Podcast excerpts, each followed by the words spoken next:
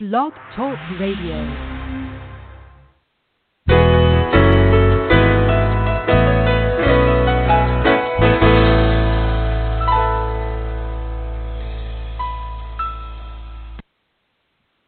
Good morning, everyone. This is Johnny Tan, author of From My Mama's Kitchen Food for the Soul Recipes for Living.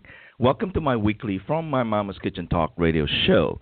My guests for this morning are Andrea and Keston Ott.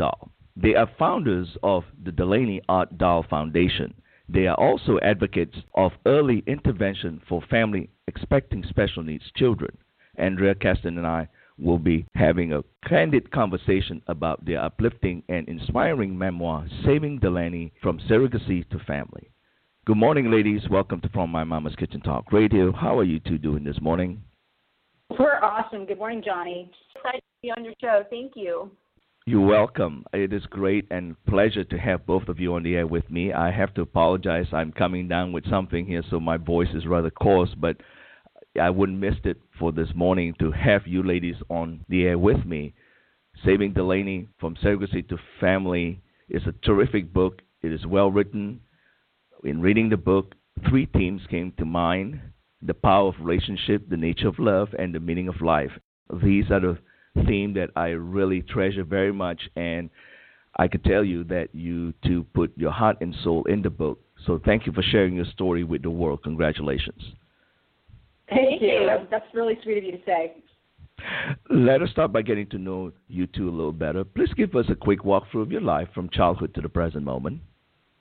Well, I, well, I guess we'll start with me. This is Keston. Um, you know, to, now I'm today I'm I'm 50 years old, and um, I grew up in Southern California in a very conservative Orange County, and uh, you know I was a, a typical 80s girl, and um, ended up becoming a, a lead singer in a rock band, and I'm a kind of a speaker myself, and I'm out there and outgoing, and lucky thing I met beautiful Andrea, who I'll let her take over and tell you about her her youth.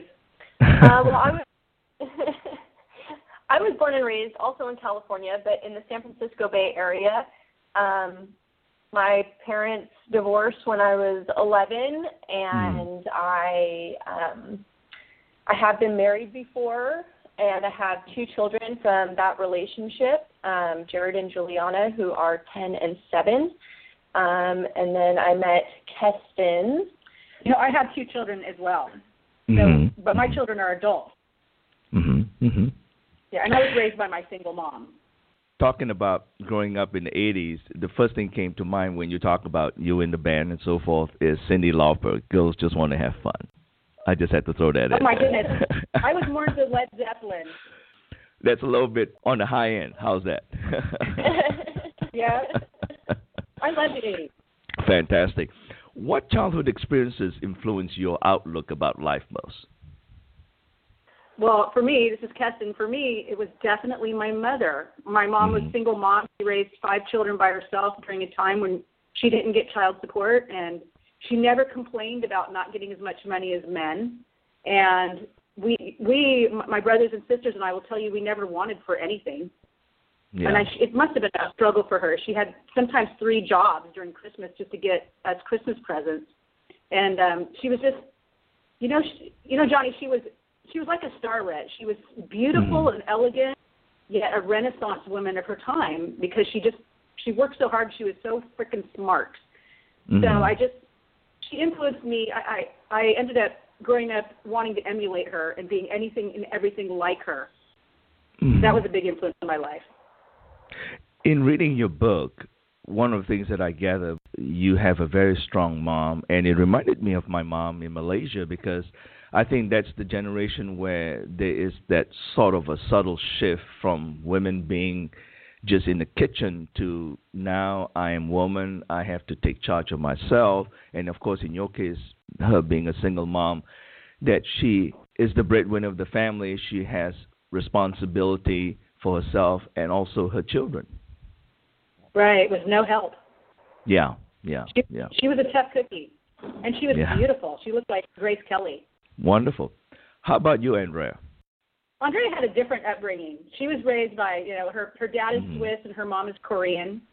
Mm-hmm. Yeah, uh, both both, unemotional. Yeah, I was gonna say both my parents are very um it just not not super emotional. They're not super affectionate. They're not really the type of people that will, you know, walk around and and praise you and, and Her mom's like pretty that. good. Her mom's Um as as they've gotten older, they've gotten better. But growing up, Mhm. um, I had kind of a very, uh,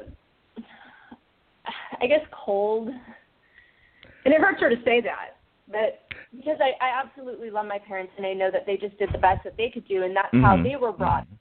You know, Right. um, both just my family on both sides are very private people, and so Mhm. I grew up being a very private person as well. Well, from a Korean background, for your mom, I'm sure she's very reserved and very subdued in many Exactly. ways. Yeah, so I, I can relate to that, you know, from the the Asian culture from that Asian, standpoint. And right? Yeah, and especially from that period, that generation, certainly. Mhm. I mean, it's different from today's generation, but certainly at that generation, she's a little bit more subdued and very reserved and so forth. So I can certainly understand. Yes. So, what life epiphanies led you to to the realization that you are a lesbian? Um, for me, Andrea, it uh, came about when I had everything that society tells you you need to be happy. You know, you Mhm. have to be married and you have to have kids and you have to have a house and a dog and a job and and I had all these things and I still wasn't happy. And so I had to look inside myself and and ask myself, you know, what is it going to take for me to be happy? And that was me living my true authentic self. And so that's when I then came out as a lesbian. You know, Mhm. you know, Johnny. I'll tell you. This is Keston. Uh, that this is Yeah. probably a very familiar story with a lot of women out there that become lesbians, especially later in life. You know, Yeah. like Andre said, I I had the same, pretty much the same experience. You know, I was married. I've been married a couple times, and I have two kids, and I was actually a late bloomer. Mhm. And with me, it just dawned on me that my my best friends and my girlfriends, I just w- was so much more emotionally close to them than I was my husband's. really, And I, I wow. had a terrible picker of men, by the way. But um, you just both did. you just real I, you just realize you know my I'm, my emotional connections are with women, yeah, and yeah. you have to let it. If, if you're smart, you find out early and you let it go and you accept it. hmm hmm Certainly, I understand that. One of the things that I liked in reading your book, you talk about your mom sensed that about you. And this comes back again to the idea that I've always believed our moms know everything about us because they basically watch us like a hawk. And then you ladies are moms and you know what I'm talking about. You know, Absolutely, Yeah, mom knows us more than we know ourselves sometimes. absolutely. Yeah, my mom was very cute about it. so how did you two meet? Well, I was uh, I was singing uh, in a rock band at a party, and God, this beautiful long-legged blonde walks in, and I- mean I didn't think anything of it because she's 16 years younger than me, and I do not typically date Yeah. younger people, but um, she knew, and she would she latched onto me fast, and you know who could resist that really? We met when I was singing at a rock. I- I was singing in a band and and I think she liked that. Mhm. Mhm. How about you, Andrea? What attracted you to Keston? Um, well, gosh, she's gorgeous and she's got this really awesome, confident personality. She's one of those people that is just innately cool. Mhm. Mhm. And uh, she just has this aura about her that really draws people in. And She's so sweet. it's true. I'm not the only one. But uh, Keston has quite a big following because Mhm. she's just she's just beautiful and sweet and smart and Wow. the interesting part about when we talk about relationships, whether it's in the gay relationship or just a man woman relationship, when it's all said and done, the beauty of it, I think, in your case as well, is that you all have been with different people, and then you realize that, okay, they always say, you know, there's a certain spark, and then it just sort of falters away. right. In this situation, why is this relationship different and special? Gosh. Because you know we both um probably everything that we've been through together, Johnny.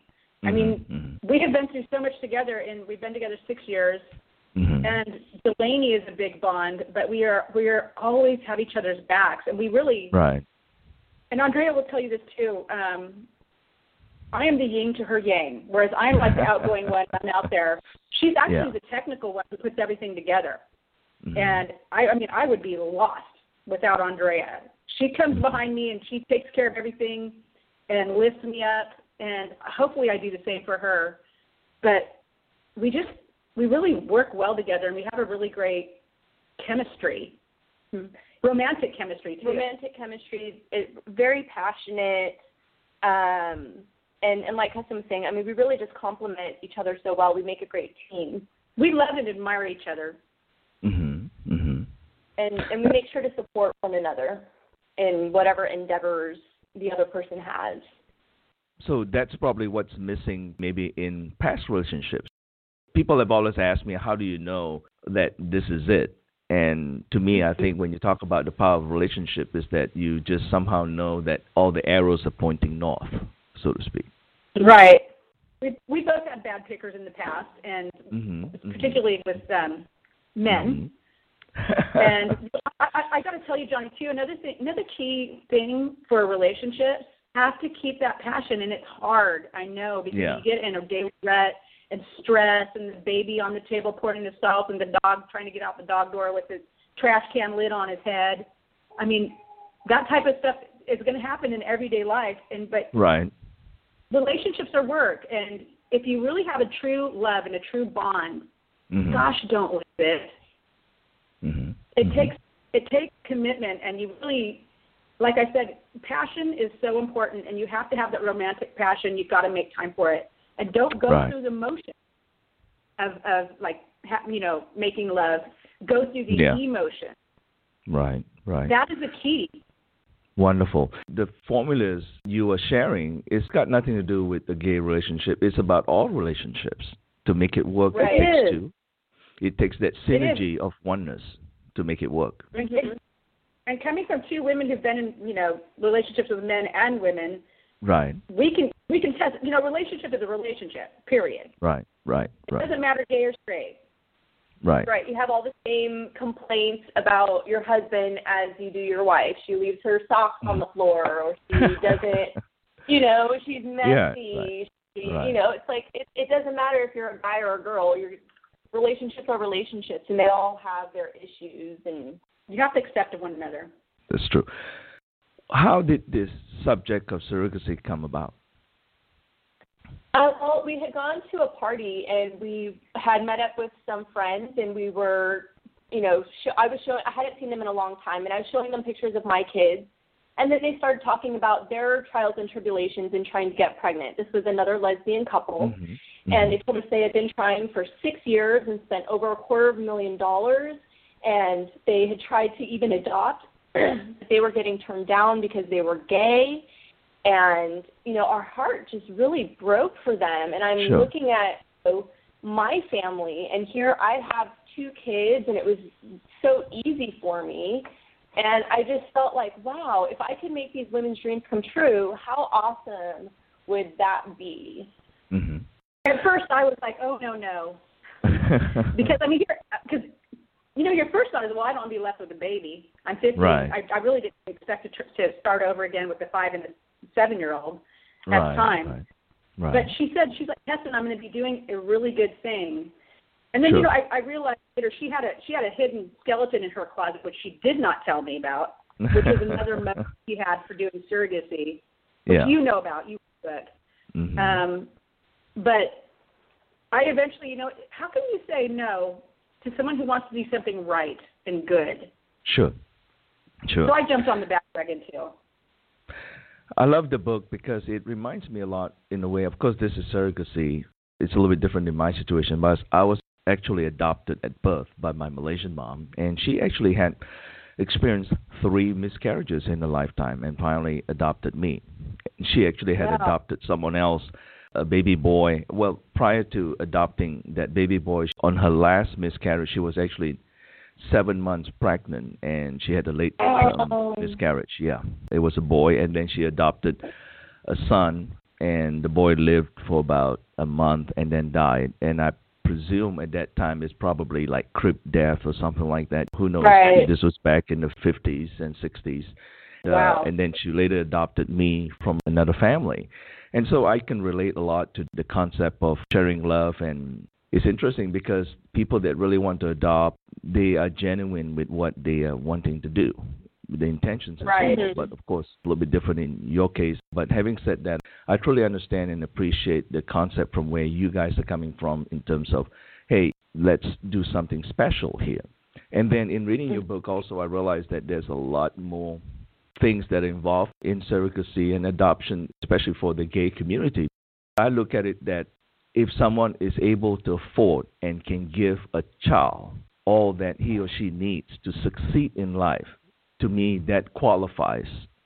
That's a major Yeah. qualification Yes. in, in terms of moving forward. And of course, we are living in a world of a very structured sort of uh, way, and I understand that as well. From the flip side of the equation, is an eye opener in terms of the difficulty of really actually wanting to adopt someone for the family.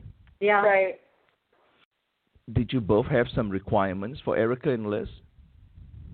You know, Johnny, it's just like what you just said just now. Um, our only requirement was that they they had such a strong desire to have a baby.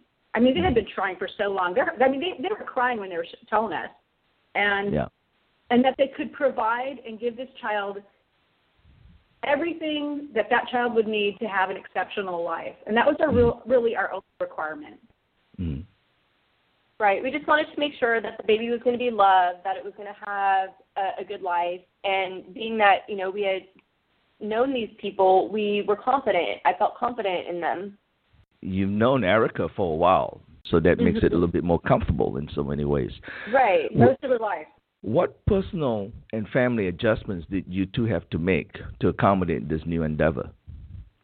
Well, first of all, of course, we had to tell our family, we had to tell our kids, you know, hey, we're going to be growing a baby for our friends, but it's not really ours. And, you know, it was it was an interesting concept, I think, for the kids. They didn't really quite understand it at first. They were like, "Well, is it Mhm. going to be our sister?" And we're like, "Well, she's ki- kind of, but not te- technically, but not really. You know, we're we're making the baby for for our friends." Um, and then, of course, explaining to my parents as well um, Yeah. that you know I'm going to get pregnant and you're going to have a grandchild out in the world. That's not really your grandchild. You know, it was Yeah, yeah. Well, well, it really is though, because I mean, we need to make something clear is that um, we used Andrea's eggs. Mhm. So Delaney is biologically Andrea's child. We we were trying Right. to help our friends save money, Right. and eggs would right. cost them five thousand dollars. So we're trying to help them save money. Right, right. Very interesting. When did you discover that the baby is not going to be normal? Well, she is normal. What we say in the Down syndrome community is Mhm. uh, not typical, but she's Mhm. normal. And if you meet her, you're going to know she's that was one normal kid. But Uh, but yes, uh, we found out at an ultrasound. It's a 12 week ultrasound that they offer to look for abnormalities. Um, Mhm. But when the doctor recommended that for us, of course, we thought, oh, there's no way that this baby could have abnormalities. It took us Mhm. seven long months just to even get pregnant, and all that Right. we had been through. we didn't think that we've we've already been through trials and tribulations trying to get pregnant. So we didn't think anything else could would possibly come up now. Sure. Right. Sure. And the, the fact that I had, you know, two healthy pregnancies Right. before that, we had no reason to believe that there would be anything wrong. Um, but we did want to take that opportunity to see the baby up close and personal on a really detailed ultrasound. Um, so That's all we wanted. We were like, wow, we get to see Peanut. Of course we're going to go. right. And we didn't even think any something being wrong was like we weren't even Yeah. guessing. It Wasn't was even- Sure. Right. It just, yeah. So we're It- at the ultrasound, and the Mhm. ultrasound tech, you know, is is showing us the baby, and we're all just the baby's beautiful. She's got a great personality, really long legs. Everybody's joking about the basketball player that's growing in my stomach, and everybody's just Mhm. so Mhm. happy. The girls are crying because they're so happy, and then the ultrasound tech leaves, and the doctor comes in, and the Yeah. whole tone is totally changed. He was very he was a um, pretty mean guy. He was very yeah. blunt. And honestly, like the first thing he asked us is, "What is your level of education? Because I need to know how I can talk to you." Wow. Um, and yeah, luckily we were all college educated women, and so we yeah. he told us, "Oh, you know, there's something wrong with the baby. It likely has Down syndrome. Probably mm. it's worse. Yeah. The baby has a heart defect, and then just started listing off all these complications sure. that can happen, sure. and um, offered to perform the termination right then and there. And it's funny yeah. they say it so casually, like they're going to book you a reservation at the hotel. Right. Like, oh yeah, right, I can right. fill that for you right now. Like it's not a big deal. And we kind of were all just in shock and like, right. wow, wait, let's just first get a, a definitive diagnosis. You're just telling us mm-hmm. it's probably Down syndrome. Let's let's figure this out for sure before we go making any rash decisions. Right. So we decided right. to do um, CVS, which is like an amniocentesis. They take a, a biopsy from the placenta, mm-hmm. and um, so we did this test, and we had to wait three long days to get the test results. Yeah, Um, and, and during that time, I mean, as you read the book, you're going to realize that I had a big phobia of this Keston, Uh, of, Yeah. of people with Down syndrome because you Yeah. know back Johnny when, when I was young, they were still in, institutionalized. I didn't see them, and Right. when I did see them, Right. they Right. were they were not given the chance to thrive. They were basically born in institutions, and when I when I saw them, they were terrifying to me. Right. So when we got this diagnosis, here we had gone through so much. And when you read the book, you're going to laugh and you're going to cry about Sure. all the crazy things we went through Yeah. to make this baby, and then we get this diagnosis. Right. I was right. just, I was just like, what? So we went through that that three days when we were waiting for the the test results. Um, I was in denial, and I was trying to convince Sure. myself that the doctors were wrong, and I Mhm. did. I was successful. I came in and I told Andrea, this Mhm. baby does not have Down syndrome. It's just got a Mhm. heart problem, and it's sick, and now we need to love it so that it can thrive. Sure. Because up until that point, we have not loved that baby. Right. Mm. Because I, w- you know, because I'm making this baby for another couple, I kept myself emotionally detached. That's but right. now we know that this baby is is sick and has something, you know, wrong with it. At least this is what the doctors have told us. Right. And we felt like, oh my gosh, maybe this baby just needs to feel love. If this baby can feel love, maybe that will fix everything and make it better. Right. And And we loved her. so we we let our love in and and we fell in love with her. in the book you talk about the nature of the contract and it's a business transaction and it's got Right. all the bells and whistles of a business transaction that's it so it's a thing basically what started out as a thing slowly evolved into something more than that because that's where the natural nurturing instincts of you two ladies being mothers before kicked in and the nature of love just starts to flow in in understanding. And of course, the whole process to this point, it took a while. You ladies were very conscientious about the expenses that were already been incurred by the eventual mm-hmm. parents. So I Yeah. can see the transition being very difficult in many ways. And then something happened within yourself that you realize that wait a minute now, it's not a thing anymore. It's not a an it. It is a actual person, a human being that Right. you ladies have to make a decision on. Right. That's exactly what it was. It wasn't a hypothetical life anymore. And, and Right. Right. part of our, our passion now is that Mhm. almost every surrogacy contract that you sign is going to have a clause saying, hypothetically, what if there's something that makes medical reasons. there's something that makes the intended parents want you to terminate, and hypothetically, a, a, a surrogate's going to go, oh, okay, I can do that, Yeah. but that's hypothetical, and that clause should not ever be in any Yeah. contract Yeah. because a mom uh, with life growing inside of her, and it's real, it's not hypothetical, she may feel very differently, Right. and it's right. it's wrong to even have that in the contract. Yeah. The flip side, with all due respect, when you talk about contractual situation here from a surrogacy standpoint of view, it's it's a tough choice. It is a tough choice, and in your case, of course, it is your egg, and you have parental rights. No Right. question about it. The good news, of course, the legal ramification obviously eventually got taken care of, but I know that played a big role in your situation as well. So, can you tell us a little bit about that? Well, you know, it was just an unneeded stress. Yeah. When yeah. You know, Andrea, as you know, I mean, she was so just devastated when we got this diagnosis. She, I mean, she felt God was punishing her. Later, we real- realized that God was absolutely giving her a beautiful gift. But Yeah. um, and that when we told the the parents, the doctors were successful in terrifying the intended parents, and they they let us know that they did not want the baby. They wanted they wanted us to terminate. Right. And it, they told us it was their decision and their decision alone, and basically asked us to butt out. Mhm. And I was just like, well, actually, honey, no, it's not. Your decision is whether you want to keep this baby, but it's not whether you want to terminate this baby. Mhm. And unfortunately, that they're like, well, you you legally signed a contract that you would terminate if we asked you to. Mhm. And we they, they briefly threatened, and it was very brief. I think it was maybe two days that was out there. Mhm. But Mhm. um, they said, well, you're, you're facing a lawsuit if you don't terminate. And I, which was a stress that Andrea did not need at the time.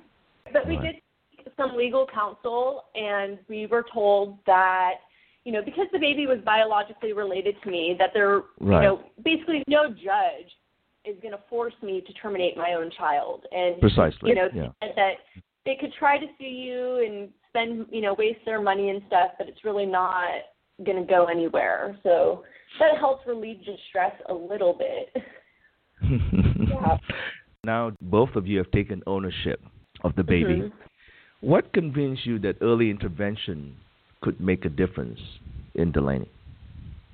You know, we had done so much research, and in doing our research, I had stumbled across blogs and videos and um, even studies done with supplements. Cornell. Uh, through Cornell, they had done a, a study on mice with Down Mhm. syndrome and mice that were given choline. Uh, it dramatically reduced the cognitive delays. So Mhm, I thought, you know, it's it's worth Harmless. a shot. You know, it's something that you can. It's a vitamin that you can get from food, from eating Yeah. food, and they recommend choline for pregnant women anyway. Yeah. So to me, it's like, why wouldn't I do that? So I started taking supplements, and we enrolled Delaney in therapies, and Before she was even born. Mhm, right. mhm. And so we had a plan of action before she was born on how we were going to help her thrive and how we could best support her so that she could live up to her full potential.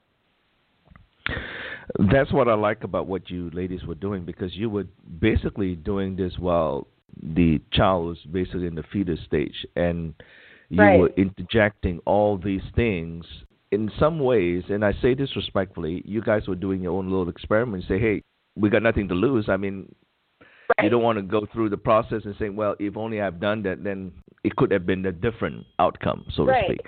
So I think you know Mhm. that was very courageous of y'all to do that. Choline, choline is a supplement. It's not. It's harmless. So we thought, we, well, Sure. it's not going to hurt. Yeah. So, and we we think it's paid off in spades. Yeah, and, well, other things that you've done. I mean, you talk about talking to the baby and singing and those kind of things, and I think it's a different way of of approaching what you did and so forth. So I thought that was very interesting. And of course, Delaney was born with a heart condition that was corrected afterwards. You ladies were expecting that anyway, and the good news that We were. it was easily corrected in some ways. Yes, we were prepared. How challenging of this whole process for both of you, and especially for you, Keston, in terms of like you were talking about, been there, I've raised two kids, now I've got my partner, I've got the two kids, and then now all of a sudden, oh my gosh, supposedly with all these challenges. So how's that in terms of your mindset? How does that go? It was crazy. But you know, getting with Andre in the first place with two young Yeah. children was not in my plans. You know, they mm-hmm. say that God laughs at you when you have plans. And sure laughed at me because I thought, you know, I, I was, you know, in my late 40s and I was going to go to lesbian pool parties and golf tournaments and I was going to I was going to have fun. Now. yeah, I was Yeah. raising my kids, but then I met this beautiful woman and w- w- as a family we just really clicked. But I Yeah. certainly did not want to start over, particularly with a child uh, with a disability that terrified me. right, right. But so so it was definitely challenging. But you know something something strange when you know you're supposed to do something Mhm. and you're like I always say that you know I was I was kind of a selfish person and Mhm. and I you know I I had this discrimination against people with Down syndrome. I, they would come in a store and I would walk the other way and look the other way, and luckily a higher power believed in me, and because we I realized that you know I loved this baby and I was going to fight for this baby, and I just never looked back. I don't even know how to describe it. I, I never doubted my decision, and I even to this day I don't ever. I mean, I never look back, Mhm. and I, I'm I'm glad that God changed my plans and He believed in me. Andrea, during these challenging times, what really helped you two to really held you Uh, guys together? Definitely, definitely our love for one Mhm. another. Um, like I was saying earlier, you know, we always are there to support each other. And you know, if if I was having a day where maybe I was struggling with things emotionally, you know, Keston would come and, and make me feel like, you know what, it's going to be okay. Don't worry about it, and vice versa. You know, there was a couple times where we kind of were like, wow, what are we doing? Or you start freaking about, freaking out about, you know, Fears. Right, all your fears start creeping in. What if we were being too optimistic? What if, you know, what if she does have all these things that the doctor said she would have? You start really second guessing yourself. Yeah. Um and but but really our our love for each other and our love for Delaney really is what helped push us through and and keep us close and together. She gave us signals during pregnancy. Delaney did that she was Mhm. going to be okay, and I don't even know how to describe it. She she never let us down, ever, even in during pregnancy. Like when the Mhm. doctor said that she was going to be deformed, that she was going to have a big deformity on the back of her head. Yeah. we studied all about that. And then Mhm. in the very next ultrasound, we knew that she probably would not have that deformity on the back of her head. And we went into the ultrasound, and the doctor didn't even have to say anything because we saw that it was gone. Mhm. And she did not have that deformity. And she just, from the minute we said that we're going to keep her and save her, she never let us down. It was as if she always knew that we were her parents. Mhm. Mhm. Keston, in writing your book, you mentioned a lot about your mom, and and I mentioned to you before we got on the air on how I could relate to the relationship that you had your mom and the final hours and days that you had spent together with her. One of the things that I gather from you by nature as a person in your writings, you have a special way of understanding the meaning of life. And I think that in the process with Delaney as well as Andrea, you made a very strong commitment in terms of a paradigm shift about the meaning of life and going through and adjusting your personal life to make things happen. So tell us a little bit about that, about how you have, I guess, arrived to this point in your life because you have used the word an old soul for your son, but perhaps you yourself has the old soul in you. Gosh, maybe. I, I, I think that I have an old soul, but um, I, I knew I know that I also I think this is part of my transitioning. Mm-hmm. If you're you know if you believe in past lives and, and growing in each Mhm. life, but I think while I think I have an old soul, I also think I had a young soul um, because of my fear of disabled people, Yeah. and which was really. I mean, I, I'm I'm ashamed to say how I was. I really am, Johnny. Mm-hmm. But in the transition of you know understanding, Delaney taught us this. Delaney showed us the true meaning of life um, just by being, just by this whole situation of her fighting and her overcoming all these obstacles during pregnancy. Because Mhm. her biggest obstacle and her, the biggest threat to Delaney's life, I realized was discrimination. Nine out of ten babies like her that are diagnosed are supposedly terminated.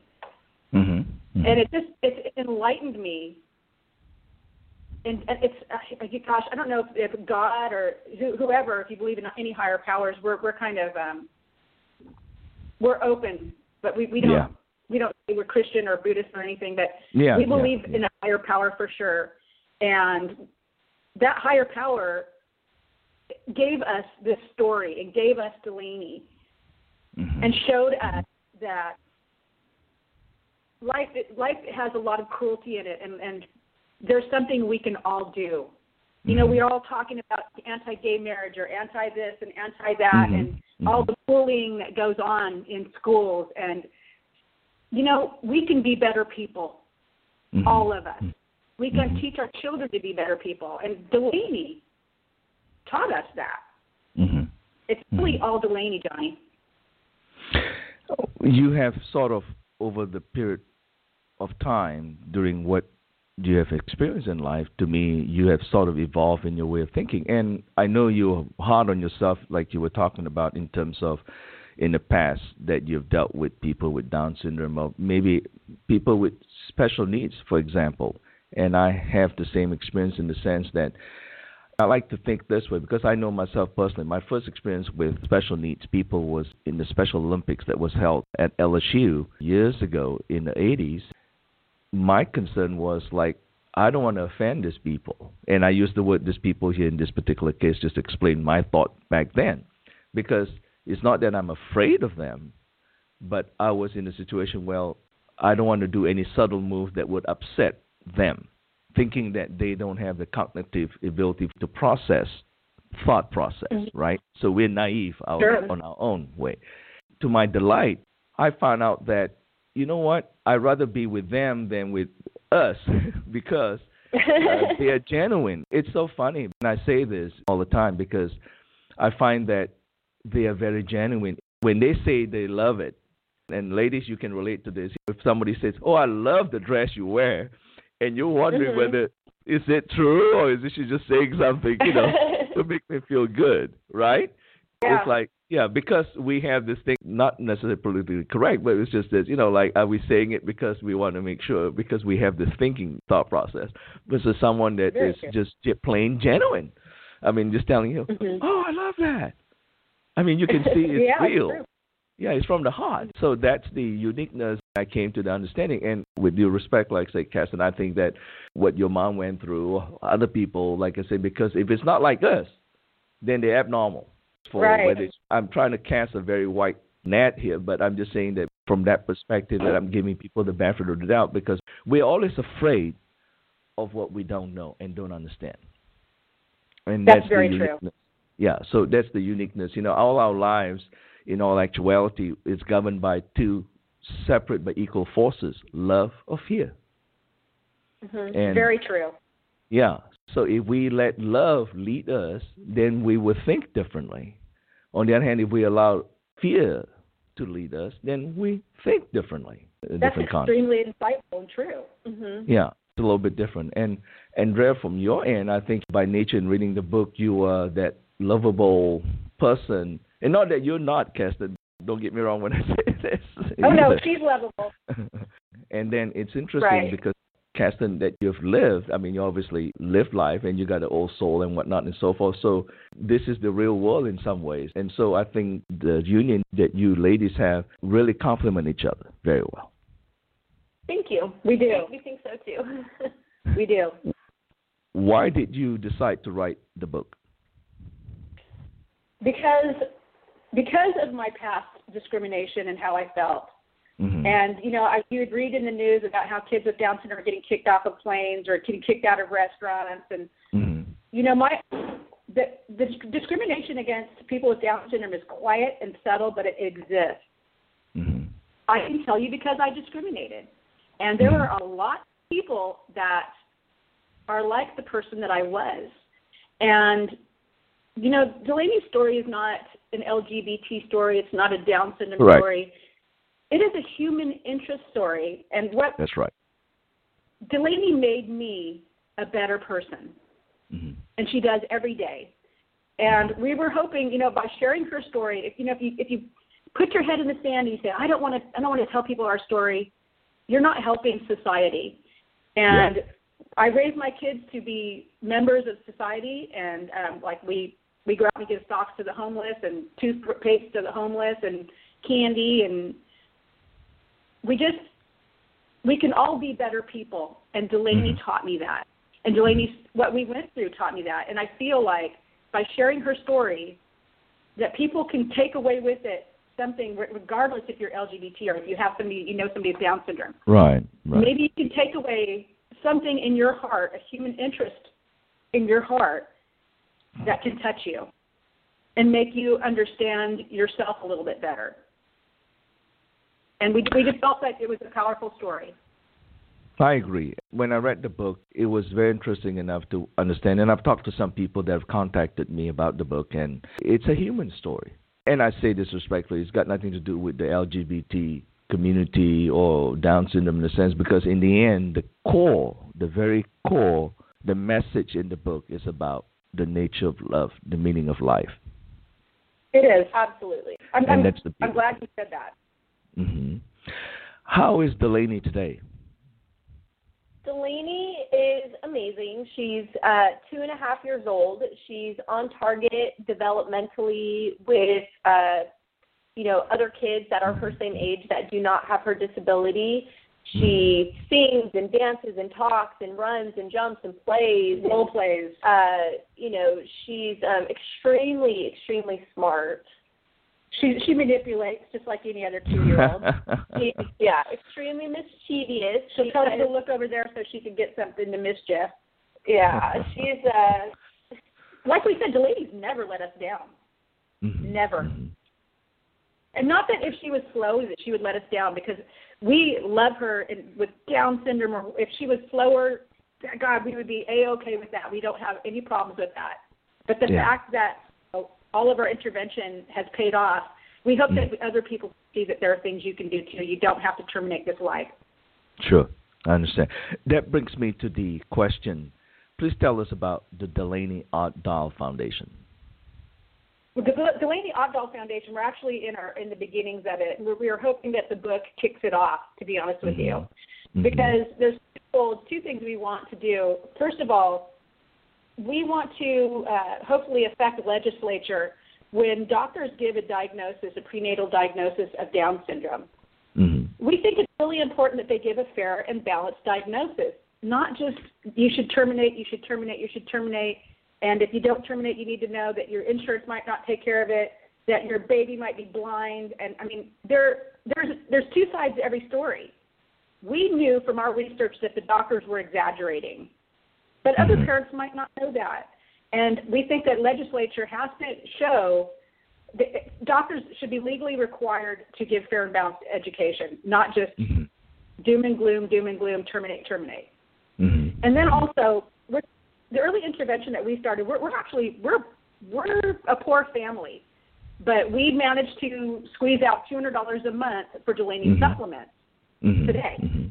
and because it's not covered by insurance, her, her Nutrivene-D, which is another supplement that we give her, similar to choline, now that she's Mhm. born.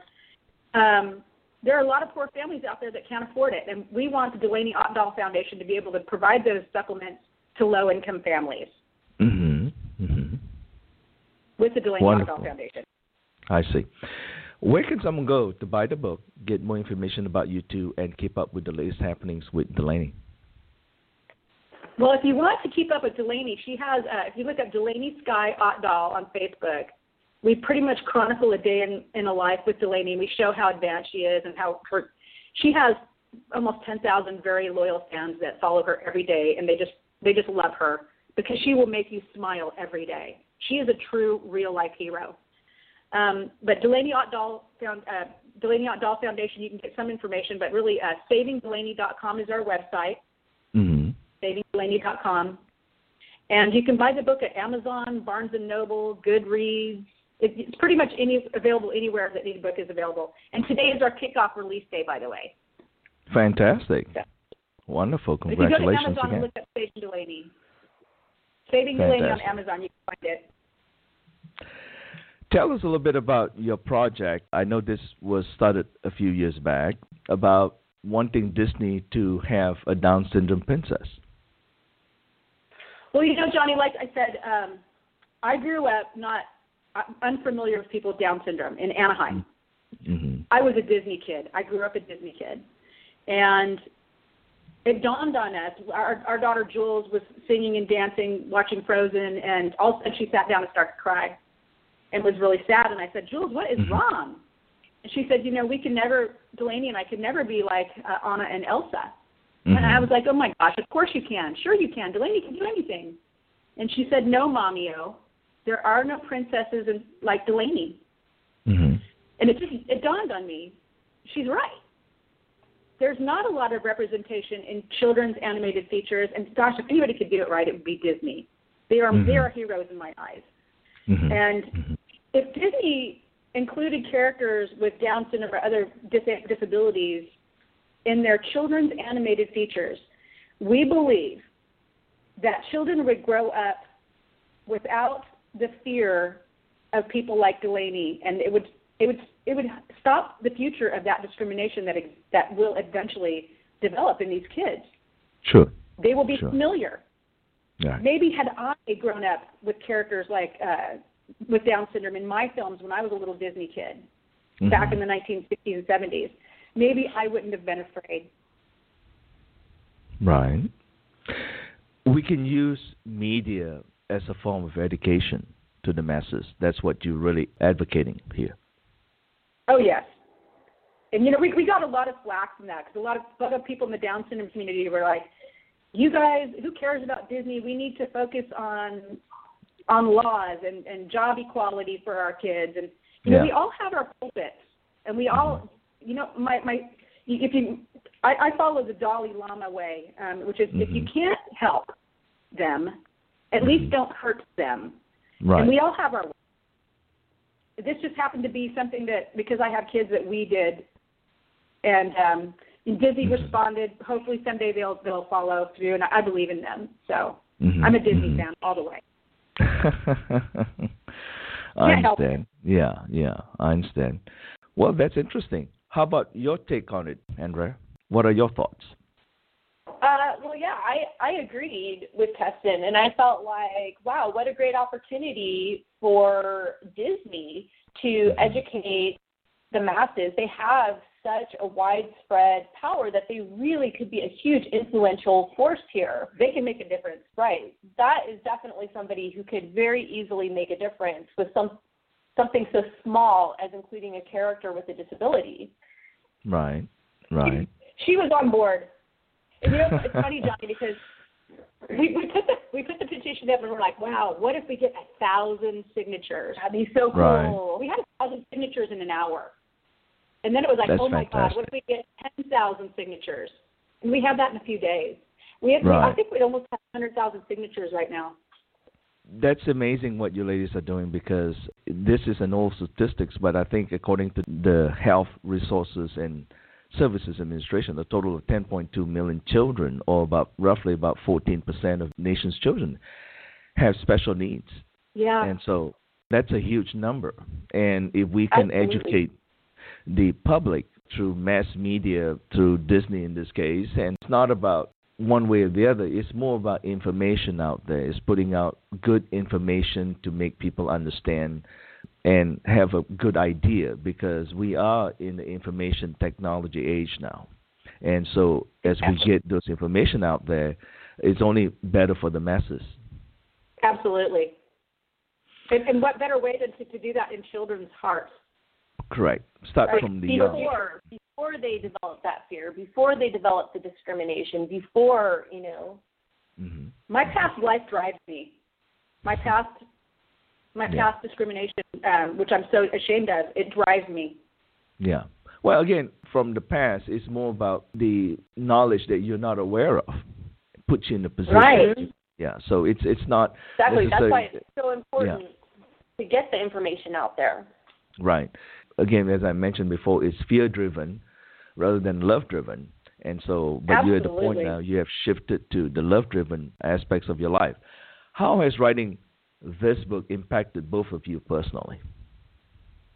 Well, for me, growing up being such a private person, it was really hard to say, you know what, okay, you can write about me, you can write about the skeletons in my closet, and I'm going to expose myself for the whole world was very, very hard and scary for me. But, you know, Keston and I, we keep our eye on the prize, and that basically is, you know, saving families and saving babies and saving lives. And I knew that other people could learn so much from our story that I had to just do it and be okay with it because I want the world to be a better place for Delaney. Mm-hmm. What advice do y'all have for families expecting special needs children? To first thing they do, they should do is uh, research, research, research. Mm-hmm. Um, talk to the parents that have been, have paved the way for you because they're a wonderful wonderful resource for you. Take what take with you what makes sense to you and leave what doesn't make sense to you. But go go to your local Down syndrome organizations or you know whatever mm-hmm. disability it might be and get mm-hmm. educated by the people who actually experience that real real life. Mm-hmm. And then mm-hmm. understand, you know, if there are things you can do, try to do those things. Like we we discovered the choline. We thought, well, that's not going to hurt Delaney. So and and Johnny, we think it's paid off in spades. So get educated. That's what we say. Wonderful. For me, also, I would say is to just treat them the same. That mm-hmm. is one of the things that I feel really helps Delaney is that everybody in our family treats her the same. We don't treat her differently because she has a disability. You know, the kids they right, play with right. her, she plays with them. You know, we have all the same expectations for her that we did for our, our other kids. You know, we just want to um, show that with lots of love, early intervention, and, and just you know treating them like they're uh, any other person, I feel really, really has helped Delaney so much. So true. What is the road ahead for you two and Delaney? We're going to keep going. Um, we're the three musketeers. We're actually the, the the ten musketeers. We have a house of ten people right now with my old mm-hmm. adult kids and my grandkids, and but uh, we're we know at the end of the day it's going to be the three of us, the three musketeers, and mm-hmm. we um, we want we're, we encourage Delaney to do anything that she can do. We hope she goes to college, she gets married, um, she does everything that that she wants to do. She loves music. If she wants to follow that, we'll have her follow that. Mm-hmm. Um, we're going to write another book about raising Delaney and some of the crazy things we've been through in raising her. Mm-hmm. And Jared and I, our, my youngest son, uh, our youngest son is he and I are writing a book called River Rats, which is a children's book. Mm-hmm. And we're gonna, we're going to keep doing our activism, Johnny. Wonderful. That's very interesting. Looking forward to all those wonderful projects that you have in line. By the way, mm-hmm. we're coming close to the end of the hour. Since our show is about people, family, and living life, would you like to share a recipe for living with our listeners this morning? And since there are two of you, so we would love to have two different recipes for living life. Well, I would say, this is Keston, what I would say is um, follow your heart, and the only thing that you can't do is can't because you can do anything. You can you can overachieve and accomplish mm-hmm. any goal, obstacle set in your way. Live simple. Live with love. And like I said, if if you can't help them, at least don't hurt them. And live your life to be the best person you could possibly be. Wonderful. And how about you, Andrea? Well, unfortunately, I'm like they kind of overlap a little bit, um, but mm-hmm. we're like one person. um, for me, I would I agree with living simply. I think that's something that's really important. We try to teach our kids that it's not about what you have or don't have. It's not about money. You could be yeah. rich in other ways. It's not all about money. And right. also do what you can for other people. You know, if you see somebody that you can help, why wouldn't you do it? You know, just uh, to we try to teach our kids too, you know, to be compassionate and to be thoughtful of other people and empathetic. And um, so I would recommend that for everybody. In, in living that way, we have a very rich, fulfilling life. Absolutely, we are very rich. Well, you two ladies certainly have a beautiful heart, so that's the most important thing. In the end, that's the drive, the fuel that drives everything that you do in your life. And so what you've done is all heart driven. So for that, I certainly hope that will continue and God's grace will always be with you too as far as that goes. Ladies, thank you for the wonderful recipes for living and for spending this hour with me on From My Mama's Kitchen Talk Radio. To all our listeners, please join me next Tuesday morning. My guest will be Pauline Middleton. She is a love coach. Pauline and I will be discussing her novel One Woman, Three Men, a story about modern love and sex. Pauline actually lived with the three men model for a period in her own life. For additional information about this show and future shows, please go to fmmktalkradio.com. Thank you for listening and have a blessed week. Ladies, it has been a true pleasure. Thank you again and have a blessed week. Thank you very much, John. Thank you. Thank you. Bye-bye. Bye. It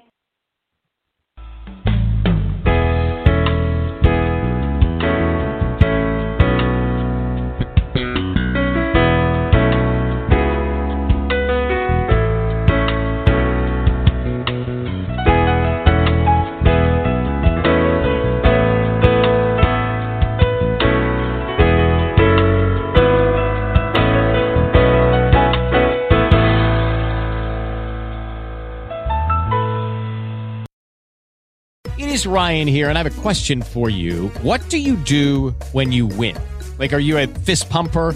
A woohooer, a hand clapper, a high fiver. I kind of like the high five, but if you want to hone in on those winning moves, check out Chumba Casino. At ChumbaCasino.com, choose from hundreds of social casino style games for your chance to redeem serious cash prizes. There are new game releases weekly, plus free daily bonuses. So don't wait. Start having the most fun ever at ChumbaCasino.com. No purchase necessary. Group. Void were prohibited by law. See terms and conditions. 18 plus.